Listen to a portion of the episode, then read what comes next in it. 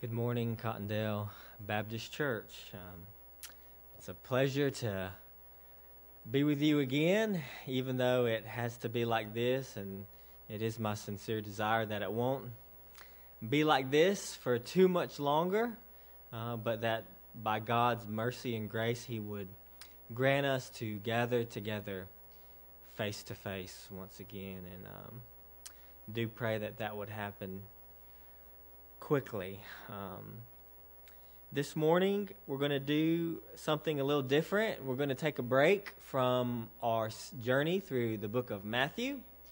And uh, I want to take this last Sunday before Easter to focus specifically on our mission as a church and how it relates to this season of giving uh, through the Annie Armstrong Easter offering.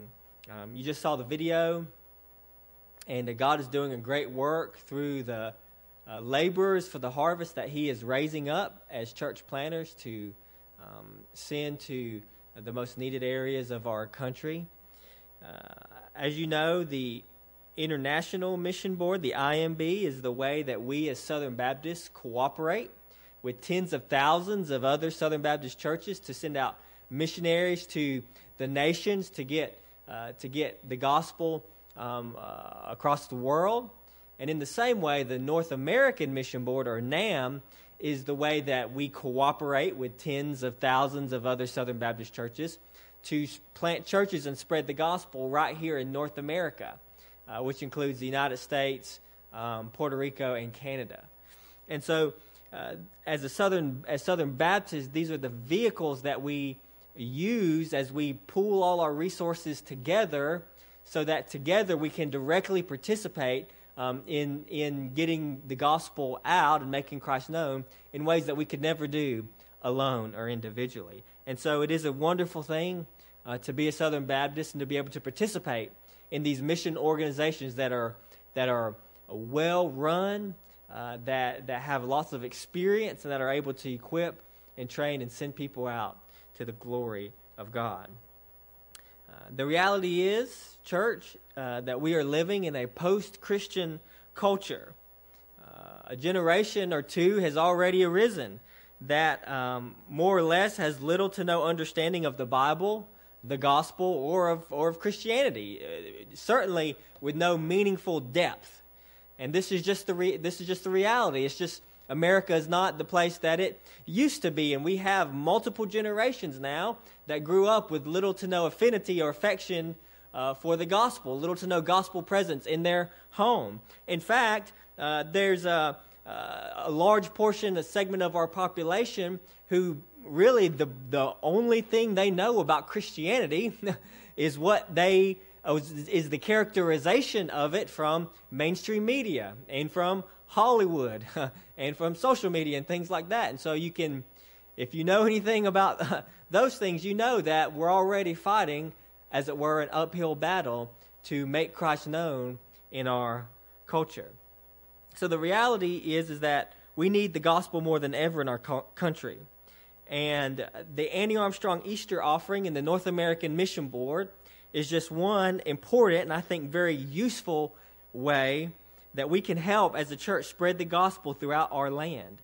And when you give, 100% of what you give will go straight to the North American Mission Board to help plant churches, particularly in the, in, uh, the major urban centers of the United States of America, where most people live, where the greatest percentage of lostness is, and these are the places that are uh, most influencing society as well.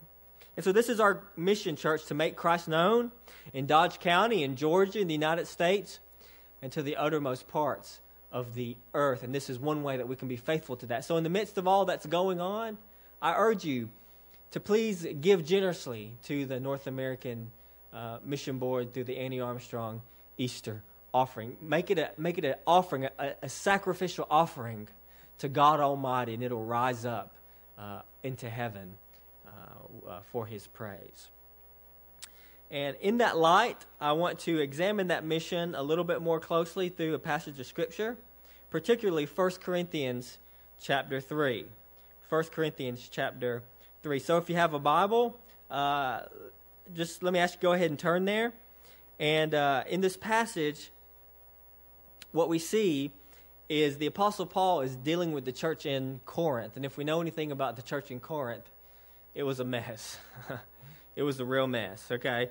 There was sexual morality, there were divisions, there were cliques, greed, mistreating the poor members of the church, okay? Um, you know, I see some churches time to time, you know, called Corinth Baptist Church, and I almost wonder, you know, I don't know why you would name your church after that.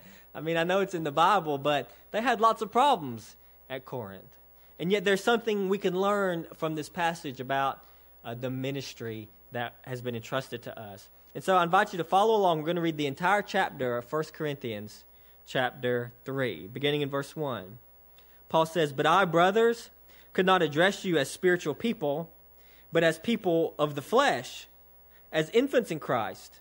I fed you with milk, not solid food, for you were not ready for it. And even now you're not ready, for you are still of the flesh. For while there is jealousy and strife among you, are you not of the flesh and behaving only in a human way? For when one says, I follow Paul, and another, I follow Apollos, are you not being merely human? What then is Apollos? What is Paul? Servants through whom you believed as the Lord assigned to each. I planted, Apollos watered, but God gave the growth. So neither he who plants nor he who waters is anything, but only God who gives the growth. He who plants and he who waters are one, and each will receive his wages according to his labor. For we are God's fellow workers. You are God's field, God's building. According to the grace of God given to me, like a skilled master builder, I laid a foundation, and someone else is building upon it. Let each one take care how he builds upon it, for no one can lay a foundation other than that which is laid, which is Jesus Christ. Now, if anyone builds on the foundation with gold, silver, precious stones, wood, hay, straw, each one's work will become manifest, for the day will disclose it, because it will be revealed by fire, and the fire will test what sort of work each one has done. If the work that anyone has built on the foundation survives, he will receive a reward. If anyone's work is burned up, he will suffer loss, though he himself will be saved, but only as through fire. Do you not know that you are God's temple, and that God's Spirit dwells in you? If anyone destroys God's temple, God will destroy him. For God's temple, for God's temple is holy, and you are that temple. Let no one deceive himself. If anyone among you thinks he is wise in this age, let him become a fool that he may become wise. For the wisdom of the world is folly with God. For it is written, He catches the wise in their craftiness, and again, the Lord knows the thoughts of the wise that they are futile. So let no one boast in men, for all things are yours, whether Paul or Apollos or Cephas or the world, or life or death or the present or the future. All are yours, and you are Christ, and Christ is God's. The Word of God. What I want to see from our passage concerning this, our mission this morning, is three truths. Number one, we work together in God's field. We work together in God's field. Number two, we build upon the true foundation. We build upon the true foundation. And number three, how we build will be tested by God. How, how we build will be tested by God. First, number one, want to see here is that we work together in God's field. We work together in God's field. We see this in verses 5 through 9. Paul says, What then is Apollos? What is Paul? Servants through whom you believed, as the Lord assigned to each. I planted, Apollos watered, but God gave the growth. So neither he who plants nor he who waters is anything, but only God who, gives the growth. He who plants and he who waters are one, and each will receive his wages according to his labor. For we are God's fellow workers. You are God's field, God's building. So we saw here that the church in Corinth was a mess. And among many of their problems was these divisions within the church. And some, uh, somehow or another, they had pitted certain Christian leaders one against another. Some people felt especially endeared to Paul. Uh, others were drawn to a popular preacher named Apollos, and still others felt a special affinity for Peter or Cephas. And these groups started divide the, to divide themselves on the basis of their favorite leaders. Uh, we do this today when we become enamored with certain teachers, teachers or, or, or Bible preachers or, or, television personalities and things like that. And we can, we can uh, uh, align ourselves, if you identify ourselves with a certain teacher or leader or ministry uh, over and against uh, uh, other believers, which is absurd when we're all on the same team. But this is what was happening. Um, and so Paul, far from being flattered that a group aligned with him, rather, Paul mourned and was heartbroken over the whole deal because to divide the body over something as insignificant as one of God's ministers was a devastating loss and a grievous error for the church. How fleshly it is, he says, to pick one of God's servants as your favorite and, and divide yourselves over it. What, who are they? Paul says, in the end, God's ministers are, are, are nobodies. They're only servants that God granted specific ministry to. And that's what he says. Uh, uh, uh he says um, that they were assigned the ministries, as they were assigned to each, it says um, uh, there in verse 5, it says, Servants to whom you believed as the Lord assigned to each. And so each, each minister has only been assigned a ministry. You, me, we, have, we are servants of God, nobodies, who just have been granted certain ministries for a certain season, for certain, for a certain season, a certain time in history, a certain place, a certain area of influence has been entrusted to you, has been entrusted to me and that for a certain season. And when that time is up, it's up. And then that ministry will, will, will pass on to somebody else or go on to someone else or, or perhaps even cease to exist after that. And so, in, in the ultimate scheme of things, we're nobody. You're nobody. I'm nobody. God is everything. Our ministries are, bless God, they're gifts stewarded, given to us for a certain season and a certain time. And then all, so our only option is to be faithful for the time that is entrusted to us. But beyond that, it's all, it's all God's. It all belongs to God. We must remember that we are nothing in ourselves. We don't exist for ourselves. We, must, we can bless God for the ministry that He's given us and would that we will be faithful to that ministry until the end. But when our time is up, it's up. And, and at that point, no glory will go to me. No glory will go to Cottondale Baptist Church. All glory will go to God and Jesus Christ for his work in the world through his people. And so, what we have is a privilege that God has appointed to us a ministry at this present time. And Paul puts it like this He says, I planted, Apollos watered, but God gave the growth. So, neither he who plants nor he who waters is anything, but only God who gives the growth. He who plants and he who waters are one, and each will receive his wages according to his labor. If we are God's fellow workers, you are God's field. The ministry, as Paul describes it, he uses the analogy first of farming. He says, I planted but, and Apollos watered, but God gave the growth. This word, this word planting here, where he talks about planting, uh, is where we derive the, the term when we talk about church planting. That's what the Apostle Paul did. He traveled around to major, pr- primarily metropolitan areas, and he preached Christ. And wherever Christ, Christ was preached and believed upon, he gathered those believers together and started a church. And so wherever he went and preached Christ, he, he planted churches. And this is because that the church is God's plan for the world. That's why the local church is so important. That's why church membership is so much more than having your name on a roll. God forbid that that's all that it is, but it is becoming part of God's family and it is the local body of believers whom you are covenanting together with them to say, this, these are my family. These are my eternal brothers and sisters in Christ. These are the ones who I am going to face to face, person to person, manifestly live out and obey Christ with together. That's what the church is. The church is God's plan for the world. Jesus didn't just come to save a bunch of discrete individuals who just do their own thing, but he came to save a family. He came to create a new people in Jesus Christ. He came to create a new bloodline through the blood of Jesus Christ who would display Christ's glory and Christ's riches in the world by the way they love one another. Something that you can't do by yourself. That's God's plan for the world. And so it's only together that we can obey Christ and show the world the difference he has made in us. Paul's ministry was to plant, but not just that, but Paul says that plants also must be watered.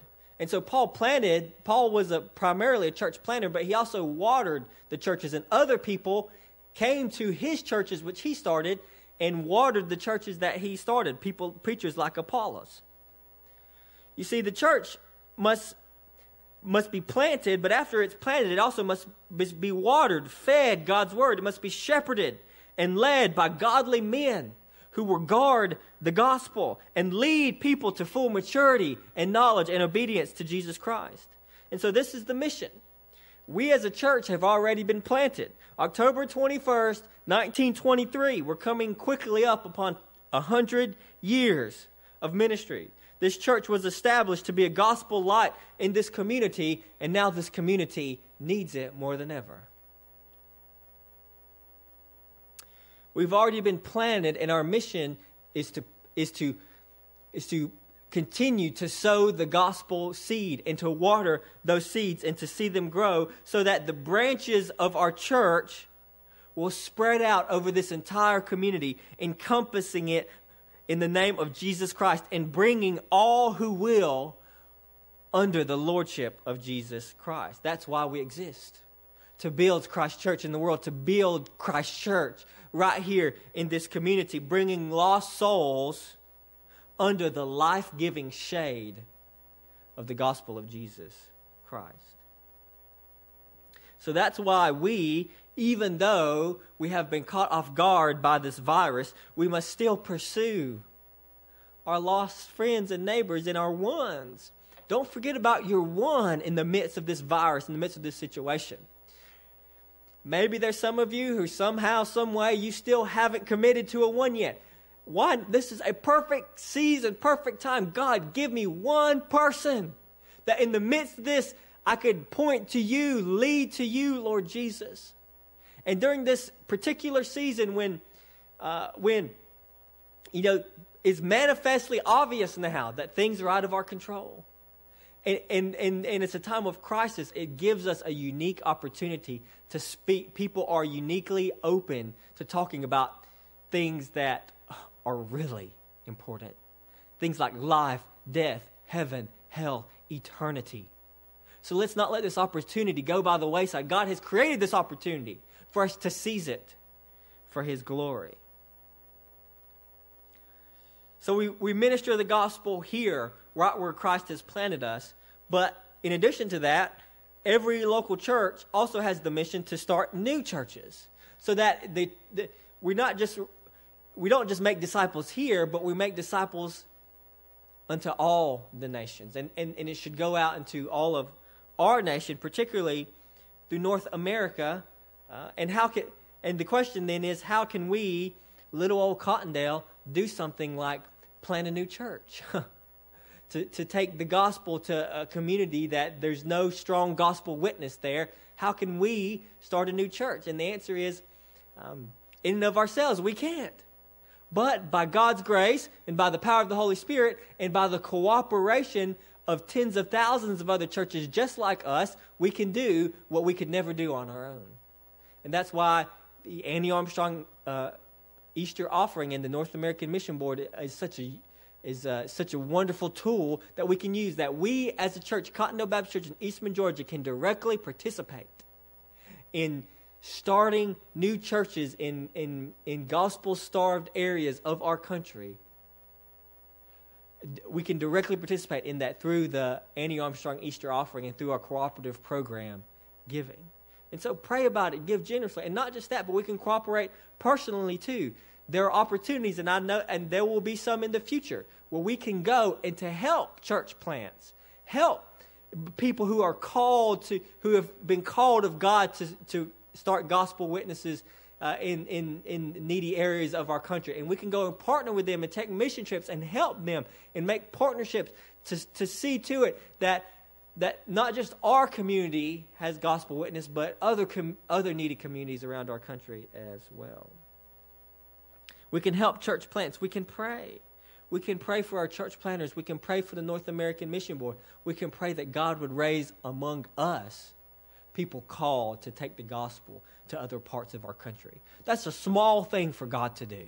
And I pray that God would do it. I pray that God would grow our church, develop our church, and mature our church, and raise up within our very own congregation people who say, I want to take the gospel to a place that doesn't have as much light as we do. I want to take the gospel. I feel called of God to take the gospel to this city, to that city, in Jesus' name. And through the North American Mission Board, we could wholeheartedly send that person out as their sending church through the partnership of other churches and see Christ made known through them. So the point is is that some plant, some water, but God gives the growth. We all as believers work together in God's field. It's not me versus some other preacher. It's not our church versus some other church. It's us together hoeing the hard ground, uh, doing the hard work of ministry for Jesus' name. So, number one, we work together in God's field. Number two, we build upon the true foundation. We build upon the true foundation. We see this in verse 11. Paul says, No one, for no one can lay a foundation other than that which is laid, which is Jesus Christ. That's Jesus Christ. Some, some plant, some water, but God gives the growth. So some are planting, some are watering, but God must give the growth. And I just want to just focus on that for a minute. God is the source of growth. Just think about that. That's, this is the Apostle Paul's whole point. I'm nothing. Apollos is nothing. Chad's nothing. You are nothing. Cottondale Baptist Church is nothing. We are just ministers whom God has assigned a certain ministry to, but God must give the growth. We can plant and we can water till we're blue in the face, but if God doesn't show up, nothing's going to happen. And so the question is, is, is are we seeking God? Are we crying out to God? Because unless God acts, nothing's going to happen. And just too often in our personal lives, and even in our lives of ministry, and in, our, in, in how we think about the church, we, we tend to focus on ourselves or our leaders or our work or our programs or our institutions. But the reality is, is that a skilled, charismatic leader is not the same thing as a man of God. And busyness isn't always the same thing as faithfulness. Did you know that the, it is scary to think, but it, I, I know that it is true. It is possible to build a huge church with thousands and thousands of people coming every Sunday giving untold amount of money. It's impossible to build such a thing without the Holy Spirit. It, it's possible to build it without the Holy Spirit. That's terrifying to think that that's true. But we don't want to be such a place. The question then is, is are we seeking God? Are we pleading with God? Are we surrendered and submitted to God? Are we seeking the glory of God? Or are we seeking the glory of ourselves or of our church or of our, of our brand or of our name or whatever it is? Are we seeking ourselves? Are we seeking the glory of God? Are we pleading with Him? Are we building upon the foundation of Jesus Christ? No one can lay a foundation other than that which is laid except Jesus Christ. And see, we have to, we have to note here that Paul has switched his analogies. He did that in verse 9, if you, if you notice that. Um, uh, I believe that's right. He did that in verse 9. That's right. He said, For we are God's fellow workers, you are God's field. And then he says, God's building. And so Paul switches analogies there. He moves from field to building. The, the church of Jesus Christ, in a sense, is a field the ministry area is a field and the, the seed is the gospel and the gospel grows into the church. Jesus himself used that own, analogy, his, that own analogy. But another analogy for the church is God's building. And the, the foundation of that building is Jesus Christ. And Paul is, is, is, is earnest on this point. There is only one foundation that can be laid for the church of, of, Christ, and that is, that is the person of Jesus Christ. The person of Jesus Christ is the cornerstone, the foundation of the church. If we, uh, uh, the second any so called Christian or so called church is found lying upon a foundation other than Christ, then it, that then it ceases to be Christian altogether because there's only one foundation there's only one thing that we can be built upon to legitimately uh, have claim to the title of Christian. The church is God's building and it belongs to Jesus Christ. Jesus said it this way I will build my church, and the gates of hell will not prevail against it. So God's ministers are not only farmers, they are also builders. And we, we can only build upon a foundation that has already been laid, and that is the foundation of Jesus Christ. So we as a church, we don't have the right to, to, try to, to try to build the church of Jesus Christ upon any other foundation other than the foundation of Jesus Christ. There are lots of things vying for people's attention, vying for people's affection. There's lots of things out there saying, if you're not involved in this, or if you're not taking this issue on, or if you're not dealing with this, then you're, then you're not being faithful. And there's all kinds of things. If the devil can't get you to straight out deny Jesus and embrace heresy, then what the devil will do was he'll take you off course by a matter of degrees. But if he can get you off course by just one degree, well, then a few, then years down the road, you're way off from where you were supposed to be. There's only one foundation that can be laid. There's only one thing that, that is fundamental and ultimate and non negotiable when it comes to the church, and that is the person and the work of Jesus Christ. So the question then is is what are we building on? Who or what are you building your life on? Who or what are we building our church on? First of all, think about your life. What what now and be and take a moment of self-reflection and be honest. What is the foundation of your life? What is your life built upon, founded upon? What is the one thing that holds your life up? Is it Jesus Christ or is it something else?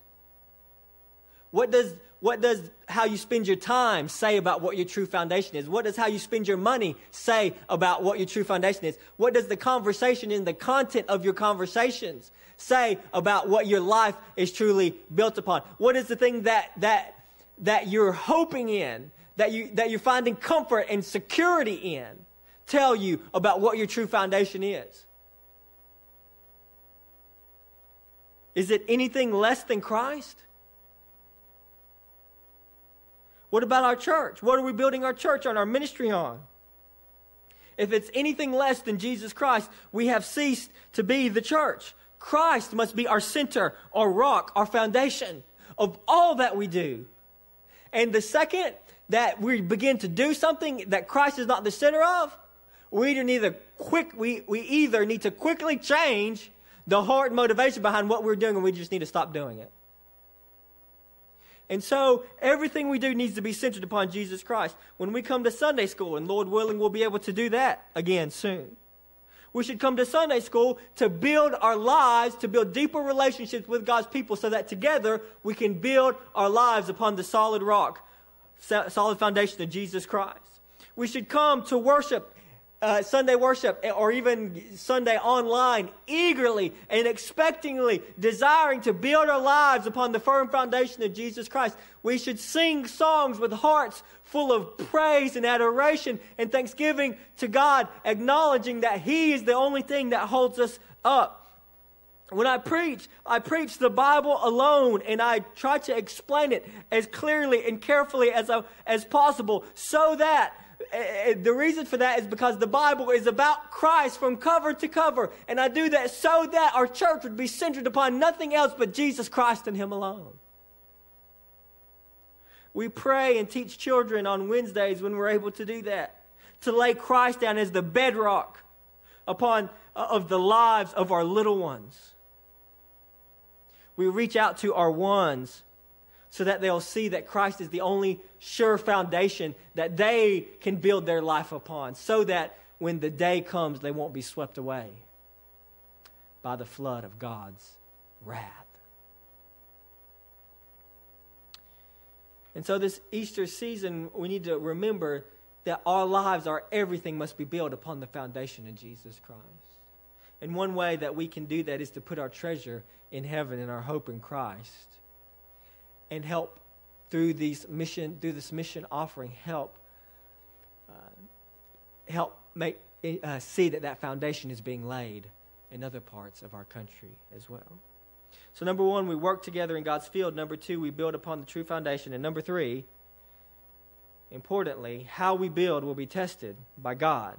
How we build will be tested by God. We see this in verse 12. He says, If anyone builds on the foundation with gold, silver, precious stones, wood, hay, straw, each one's work will become manifest, for the day will disclose it, because it will be revealed by fire, and the fire will test what sort of work each one has done.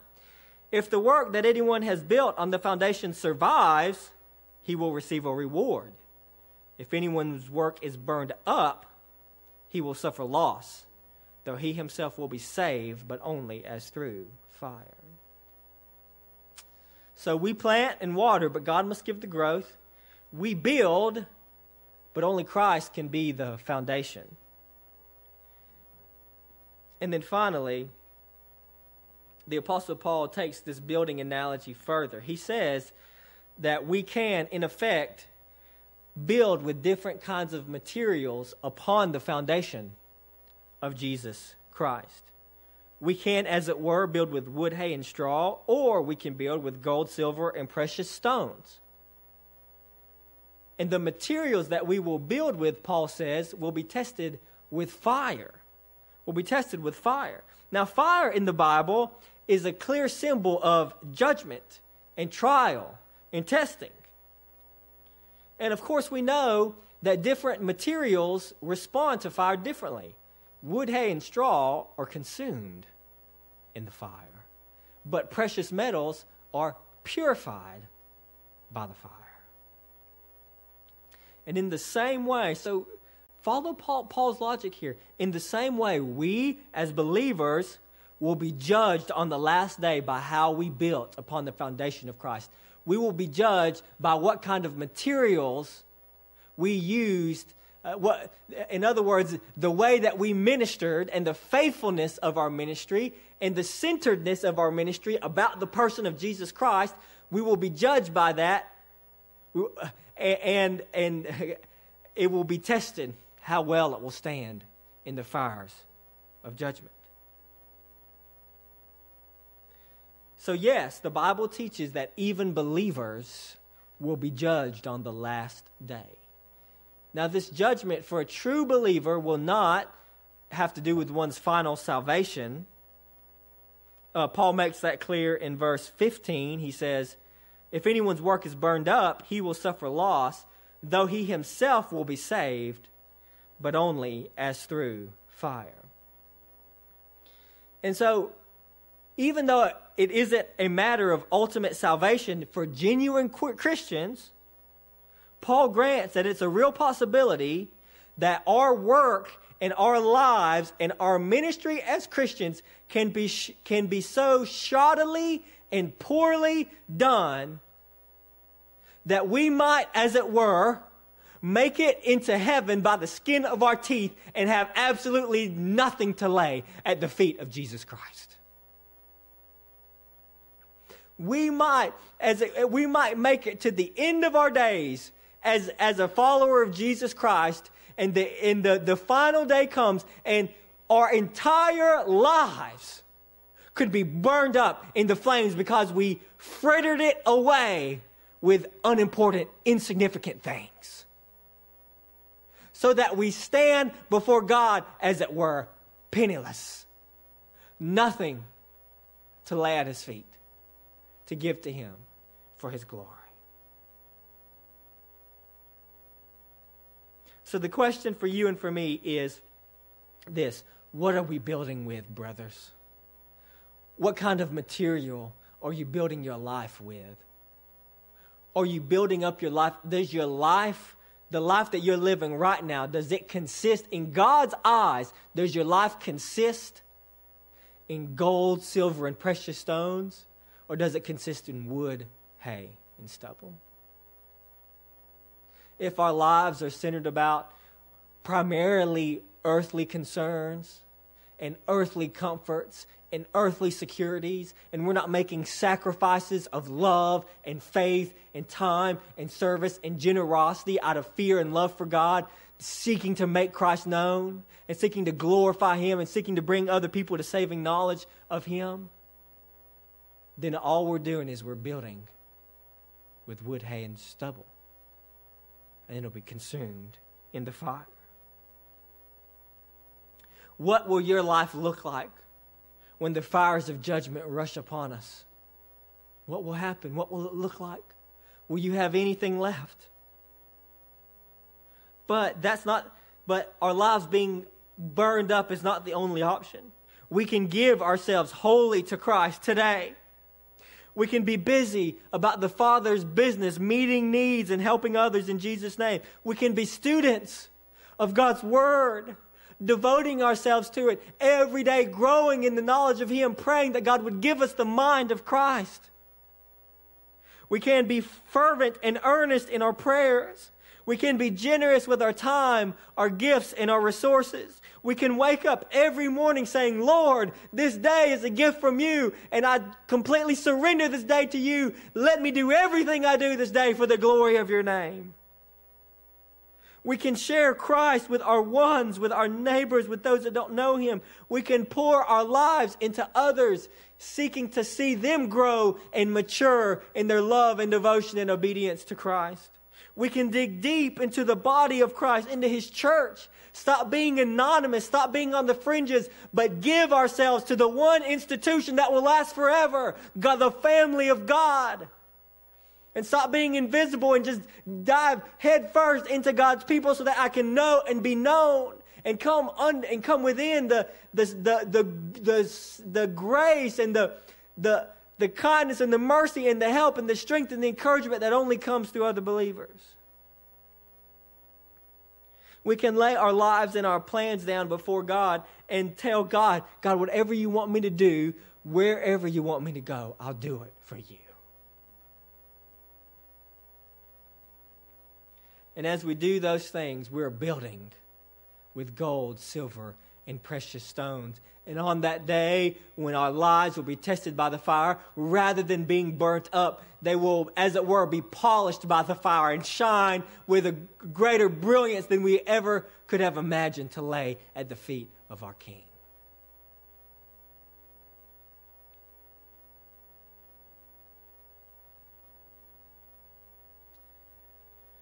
Church, we work together in God's field we build upon the true foundation, and how we build will be tested by God.